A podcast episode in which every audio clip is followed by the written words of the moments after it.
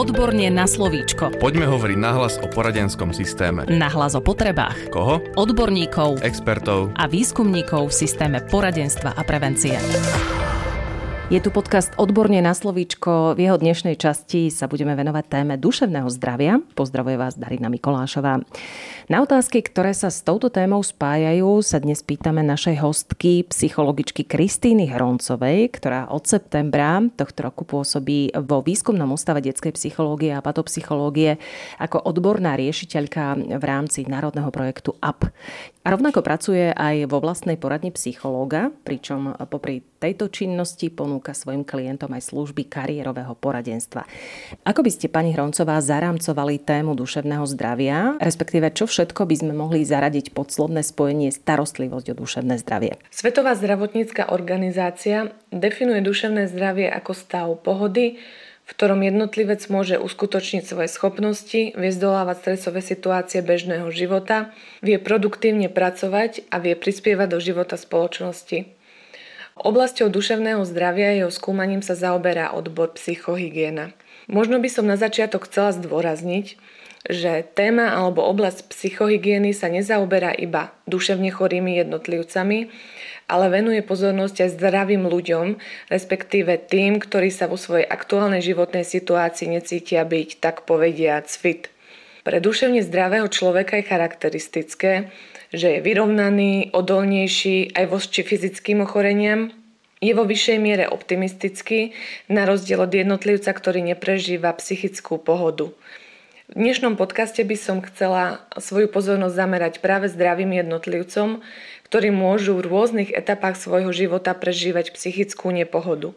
Starostlivosť o duševné zdravie tiež nevnímam ako proces jednorázový, ale pre mňa ide o dlhodobú záležitosť alebo činnosť, pričom môjim názorom je, že tento proces by mal byť vo veľkej miere aj cieľa vedomý, v zmysle toho, že zameriavame našu pozornosť na potrebu zaraďovať psychohygienické aktivity do nášho života.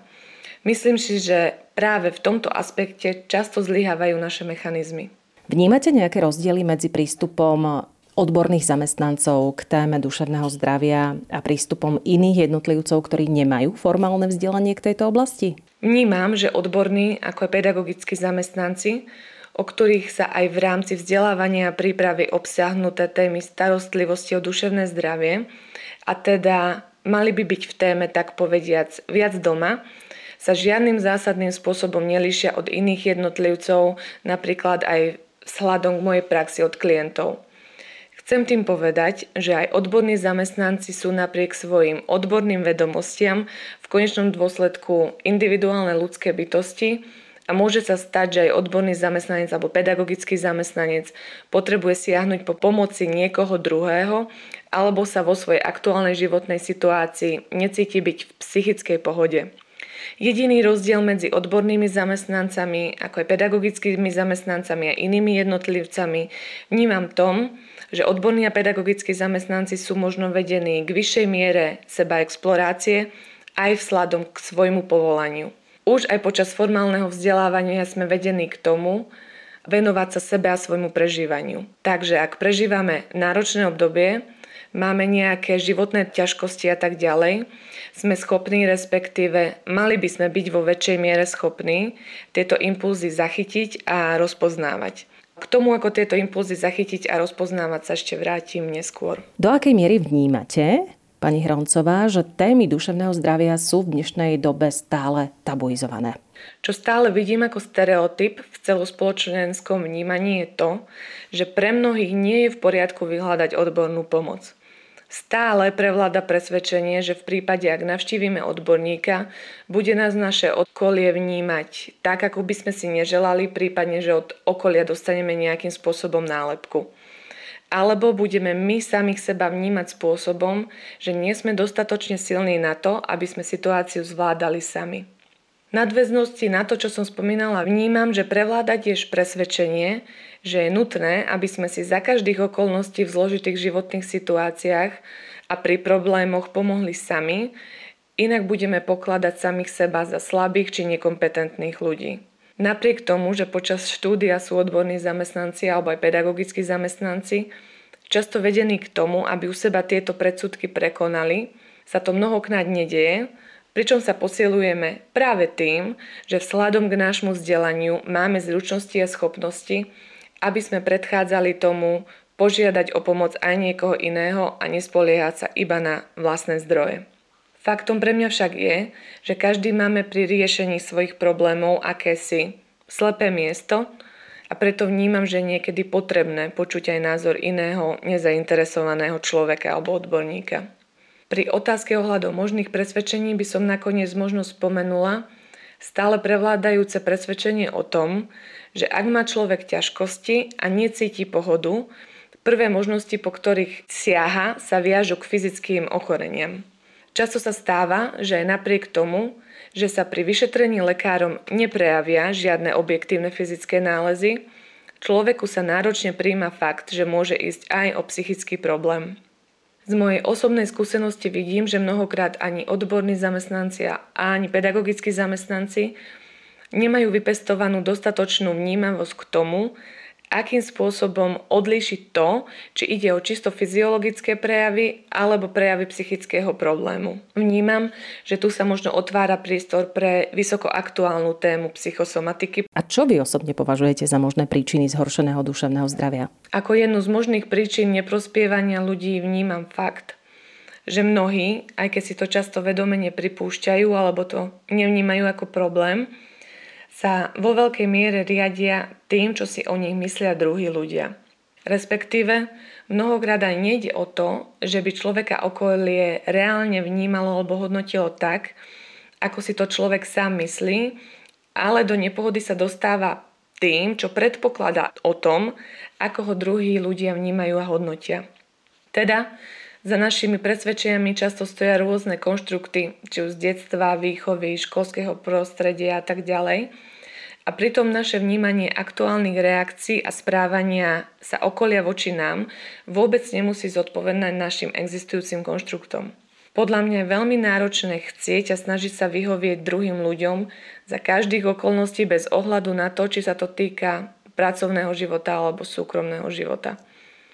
Mnoho ľudí nevníma, že práve oni sami by mali byť pre seba adekvátnou, tak povediac, referenciou a ich nazeranie na svet a to, čo považujú za dôležité, správne či podstatné, by malo prameniť z toho, ako oni sami rozmýšľajú o veciach. V súvislosti s uvedeným vidím ešte jeden problém, od ktorého sa často odvíja znišená miera kvality života u jednotlivcov a to veľmi vysoké požiadavky a nároky na seba samého. Nechcem tým samozrejme naznačovať, že človek by nemal chcieť v živote napredovať, spieť niekam dopredu, mať potrebu vzdelávania alebo zlepšovania sa. Chcem tým povedať, že tak, ako sa od odborných zamestnancov alebo od pedagógov často pri nahliadaní na mnohé veci vyžaduje, aby boli príjmajúci a nehodnotiaci, vnímam, že tieto kvality by mali vedieť poskytovať aj samým sebe. Neadekvátne možno laicky povedané, vysoko položená látka, respektíve potreba byť dokonalý za každých okolností, navyše v súvislosti s porovnávaním seba a svojich kvalít s ostatnými, má mnohokrát veľmi negatívne dopady na psychické zdravie jednotlivcov. Pričom aj vzhľadom k svojim praktickým skúsenostiam vnímam, že tieto vnútorné mechanizmy sú často aj príčinami vyhorenia. Pravdepodobne rozprávam o väčšej miere všeobecne, a nevenujem sa možným konkrétnym riešeniam daných problémov, avšak aj vzhľadom k tomu, že ku každému človeku aj vo svojej praxi pristupujem individuálne, verím, že neexistuje akési žiadne univerzálne riešenie, ktoré je efektívne a vhodné pre každého. V tomto bode je pre mňa možno dôležité poukázať na možné nástrahy a mechanizmy toho, čo sa s človekom môže diať v prípade, keď si neustriehne niektoré procesy, ktoré v ňom môžu prebiehať, čo potom môže viesť k zhoršenému psychickému zdraviu. Je pre mňa úplne pochopiteľné, ak človek chce riešiť svoje ťažkosti a problémy primárne sám, vnímam však preto ako veľmi dôležité, bez ohľadu na množstvo spôsobov a techník, ktoré dnešná doba ponúka, mať na pamäti jednu dôležitú vec alebo riadiť sa dôležitou vecou, pre mňa existuje vysoká miera závislosti medzi tým, do akej miery sme seba exploratívni a autentickí a tým, ako kvalitný život a duševnú pohodu prežívame. Poprvé, vnímam ako dôležité mať v sebe tak povediac upratané, aby sme v dostatočnej miere rozumeli svojmu prežívaniu a mali vhľad do našich významov, ktoré sa skrývajú za našim prežívaním. V druhom bode samozrejme nepostačuje, ak máme len vedomú kontrolu nad procesmi, ktoré sa v nás odohrávajú, ale potrebujeme ich vedieť aj prežívať a spracovávať. A po tretie, ak svoje prežívanie, potreby, postoje, hodnoty a tak ďalej nemanifestujeme vo svojom živote, možno laicky povedané, nežijeme to, kým naozaj sme a kým chceme byť, môže to v nás vytvárať vysokú mieru vnútorného nesúladu, čo následne vedie k prežívaniu stresu alebo úzkosti. Poďme k psychohygiene. Aké činnosti by ste odporúčili na zlepšenie alebo posilnenie kvality života? Každý odborný či pedagogický zamestnanec je rovnako ako iní jednotlivci jedinečný a psychohygienické činnosti si vyberá a prispôsobuje svojej osobnosti, záľubám, preferenciám. Myslím, že nie je vyslovene nutné vymenovať rôzne možnosti alebo typy psychohygienických činností, keďže tieto činnosti si na jednej strane každý volí sám a na druhej strane sú všeobecne známe a odborní pedagogickí zamestnanci ich vo veľkej miere poznajú a orientujú sa v nich. Na čo by som však ja upriamila pozornosť je to, ako tieto psychohygienické činnosti vykonávame.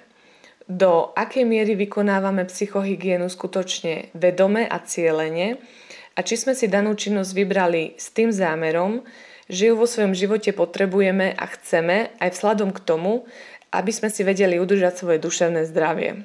Často vnímam spätnú väzbu od kolegov, respektíve odborných zamestnancov ohľadom toho, že aj keď sa rozhodnú vykonávať určitú psychohygienickú činnosť, v konečnom dôsledku na ňu nemajú dostatočný priestor alebo sa na ňu nevedia sústrediť. Mnoho kolegov často uvádza, že sa nevedia sústrediť, tak povediac neustále im bežia hlavou nejaké myšlienky. Kolegovia tiež uvádzajú, že si svoju prácu berú so sebou domov a nevedia si stanoviť hranicu medzi pracovným a súkromným priestorom, alebo sa táto hranica veľmi stiera. Aj vzhľadom k uvedeným súvislostiam potom mnoho psychohygienických aktivít nefunguje, respektíve vnímame, že tieto aktivity nie sú dobré, nie sú pre nás efektívne ani žiadnym spôsobom prospešné. Preto by som možno najprv upriamila pozornosť na to, čo sa vlastne v situáciách, kedy som sa primárne rozhodol pre psychohygienickú aktivitu so mnou deje, čo v tejto situácii skutočne vnútorne robím a na čo myslím. Ja vidím nástrahu toho, že sme zahltení rôznymi podnetmi a mnohými myšlienkami, ktoré nám víria hlavou hlavne v tom, že ak sa na tieto myšlienky sústreďujeme a riešime ich vo svojej mysli, vedia nás veľmi odkloniť od vnútorného prežívania. Človek sa potom dostáva tak povediať do hlavy a procesy, ktoré v ňom prebiehajú vnútorne, zanedbáva, neprikladá im dostatočný význam alebo pozornosť. Práve tieto procesy sú tie, ktorým by som ja osobne venovala vyššiu pozornosť, ktoré by sme mali vedieť rozpoznávať a v neposlednom rade, ktorým by sme mali rozumieť. Osobne si myslím, že psychohygienické metódy často nefungujú z čisto logického dôvodu. Po psychohygienických činnostiach ako napríklad relaxácia, dýchové cvičenia, meditácia, fyzické cvičenia alebo aj ďalšie iné, ktoré často aj odporúčame svojim klientom alebo ľuďom, s ktorými pracujeme, Často po nich siahame z dôvodu, aby sme sa dostali do väčšej pohody, aby sme zmiernili prejavy stresu alebo nejakého napätia. Avšak to, že ja budem pracovať na tom, aby som tieto prejavy odstránil, ešte neznamená, že odstránim aj príčinu toho, prečo sa mne tieto veci vlastne dejú. Ako sa chceme cítiť v psychickej pohode, keď vlastne nie sme vnímaví k tomu, čo v nás psychickú nepohodu skutočne vytvára. Ja to často klientom uvádzam na príklade toho, že akých bolí hlava siahajú po tabletke. Je to logické a rýchle riešenie na odstránenie nepríjemného stavu alebo prejavu. Tabletka síce môže odstraňovať aktuálne príznaky, avšak neodhalili sme za jej pomoci príčinu toho, prečo nás tá hlava vlastne bolela. A práve preto vnímam, že najpodstatnejšie pri starostlivosti o seba samého, pri téme duševného zdravia, nie je ani vykonávanie konkrétnych aktivít, ale upriamenie pozornosti na seba, na svoje prežívanie a seba exploráciu. Je pre mňa úplne v poriadku, že sú jednotlivci aj medzi odbornými zamestnancami alebo pedagogickými zamestnancami, ktorí k tomu, aby vedeli porozumieť sebe a svojmu prežívaniu, potrebujú do procesu zahrnúť aj druhú osobu. Často sa nám v sebe, laicky povedané, upratuje o mnoho ľahšie, ak je s nami niekto, kto nás v tomto procese sprevádza, facilituje, rozumie nám, aktívne nás počúva. Často majú veľkú silu aj samotné vypovedané veci, ktoré si možno niekde v hlave preberáme stokrát dokola, avšak keď ich reálne počujeme v priestore, majú pre nás o mnoho väčšiu váhu. Koniec koncov, aj práve z týchto dôvodov by pre odborných ako aj pedagogických zamestnancov mala byť v dispozícii pomoc kolegov. Mm, nemyslím pomoc kolegov priamo zo spoločného zamestnania alebo kolektívu, ale kolegu ako odborníka. Do akej miery je podľa vás vhodná pomoc kolegu zo spoločného zariadenia alebo zo školy? Ak sa chceme pozrieť aj na kolegiálnu pomoc v rámci pracoviska, vnímam, že je možno vhodné, aby sme boli na pracovisku ľudskí. Pre mňa to znamená, že ak vidím, že sa môj kolega nachádza v zložitej životnej situácii, môžem mu poskytnúť pomoc v tom, že mu v prvom rade ponúkne možnosť obrátiť sa na mňa v prípade potreby. Je tiež dôležité vždy akceptovať stanovisko druhého a prenechať zodpovednosť za rozhodnutie ohľadom žiadosti o pomoc plne v jeho rukách. To znamená netlačiť na ňo. V druhom rade by som však zdôraznila, že nie je našou náplňou práce ani povinnosťou byť pre kolegu, či v pravom slova zmysle alebo obrazne povedané terapeutom. Môžem ho však v prípade potreby usmerniť a pomôcť mu hľadať vhodné riešenie k tomu, aby sa vedel so svojou situáciou alebo problémom adekvátne vysporiadať. Tiež by som nevnímala tlak na seba v tom, že musím byť práve ja ten, ktorý vždy každému a za každých okolností bude nápomocný, keďže vždy treba brať do úvahy aj svoje prežívanie potreby. Ak pre mňa nie je v poriadku aktuálne poskytovať pomocnú ruku niekomu druhému, lebo moje vlastné zdroje a kapacity mi to nedovolujú, je pre mňa celkom v poriadku postarať sa najprv vždy o seba a potom až o druhého. Lebo ak nie sme my v dostatočnej miere psychickom zdraví a pohode, ako môžeme chcieť poskytnúť druhému zdroje, ktoré aktuálne sami nemáme. Rada to uvádzam na príklade sebalásky.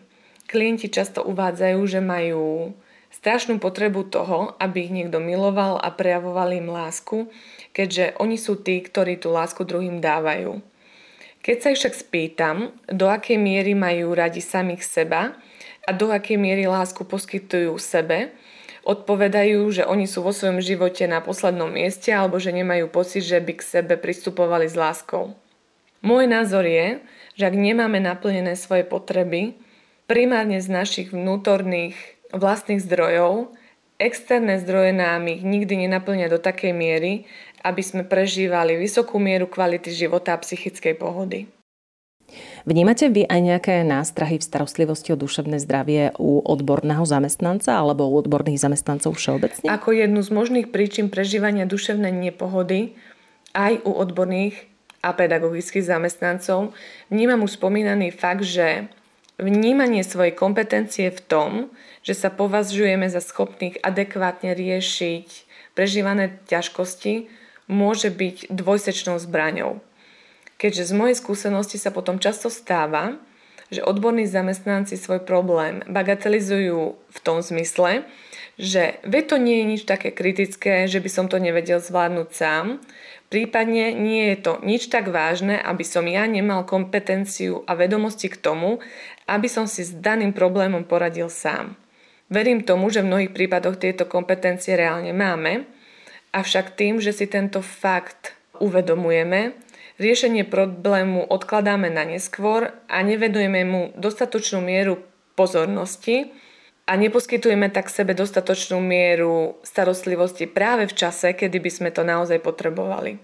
Čo potom môže viesť k prehlbeniu ťažkosti a prežívaniu nepohody. Čím viac riešenie problému oddialujeme alebo bagatelizujeme, tým viac nás neskôr môže zaskočiť, do akej miery sa problém stal intenzívnym alebo náročne zvládnutelným. Z vlastných praktických skúseností a na základe spätnej väzby ohľadom prežívania kolegov sa často deje to, že odborní ako pedagogickí zamestnanci idú tak povediac na pokraj síl.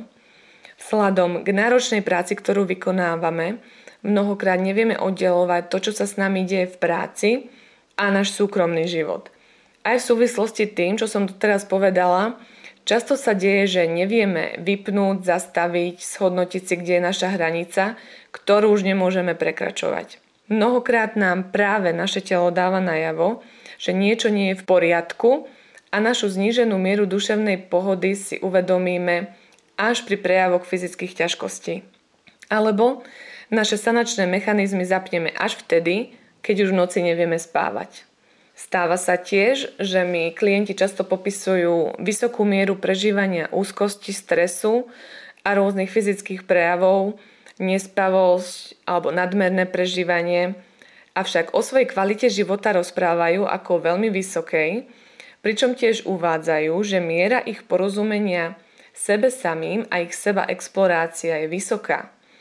Ťažko si potom vedia vysvetliť diskrepanciu medzi tým, čo reálne prežívajú a tým, čo popisujú ako ich realitu. Pre mňa je preto veľký rozdiel v tom, do akej miery mám niektoré užitočné a podporné mechanizmy zvedomené a do akej miery ich skutočne vo svojom živote zapájam a žijem.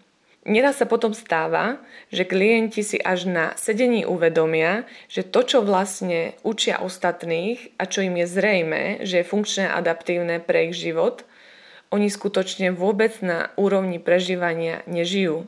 Sladom k tomu by som možno ešte rada spomenula aj to, že možno ako jednu z pomôcok vnímam práve témy, o ktorých často hovoríme, ktoré sa nám často v rôznych podobách a formách v živote opakujú a to sú práve témy, ktoré sa nás najviac vnútorne dotýkajú a možno by bolo ich vhodné preskúmať. A čo by ste na záver chceli zdôrazniť najviac? Aby som možno nevyznievala kriticky, chcem určite povedať, že vidím, že odborní ako aj pedagogickí zamestnanci sú často veľmi kompetentní rozpoznať, kedy treba spomaliť, kedy sa s nami niečo deje. Napriek tomu, aj keď vieme, že máme kompetencie na to, ako zvládať náročné situácie, niekedy neodhadneme mieru toho, kedy je to na nás už priveľa alebo kedy potrebujeme aj my pomôcť niekoho iného. Taktiež vnímam potrebu prechodu k hlbšiemu zameraniu pozornosti od konkrétnych činností, ktoré sú skôr hodné na odstránenie tak povediať symptómov, k vyššej miere a hĺbke seba uvedomovania, kedy môžeme odhaliť a odstraňovať aj príčiny svojho prežívania. Nakoniec by som možno použila takú vetu, Buďme aj sami k sebe takí, ako učíme ostatných a ako na nich nahliadame. Rozprávali sme sa so psychologičkou Kristínou Hroncovou, ktorá od septembra tohto roku pôsobí vo výskumnom ústave detskej psychológie a patopsychológie, pôsobí ako odborná riešiteľka v rámci národného projektu AP. A ďalší podcast Odborne na slovíčko s témami, ktoré vás zaujímajú, to bude opäť na budúci týždeň. Podcast Odborne na slovíčko sa realizuje vďaka podpore z Európskeho sociálneho fondu a Európskeho fondu regionálneho rozvoja v rámci operačného programu Ľudské zdroje. Odborne na slovíčko.